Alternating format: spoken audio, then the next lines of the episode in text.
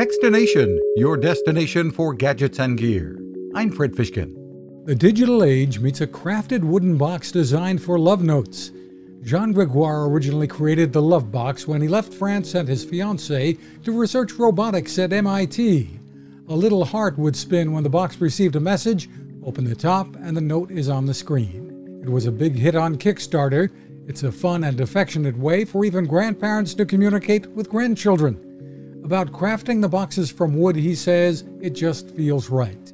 Which is about life, which is about time. It's a, a material which has a lot of emotions uh, involved. The price about $120, and the code used in an app to send messages to a specific box can be shared.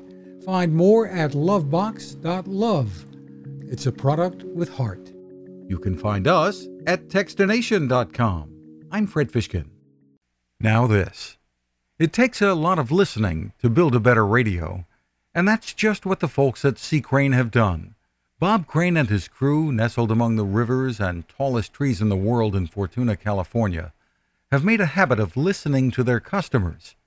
And that's just what they've done in building the CC Skywave SSB, the Swiss Army knife of portable radios.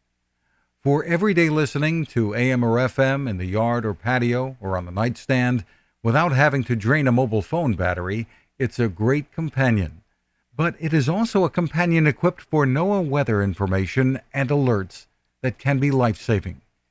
You can listen to FEMA and Coast Guard transmissions too. Beyond all of that, you can tune into shortwave signals from around the world. It's compact, easy to take with you, and built to last.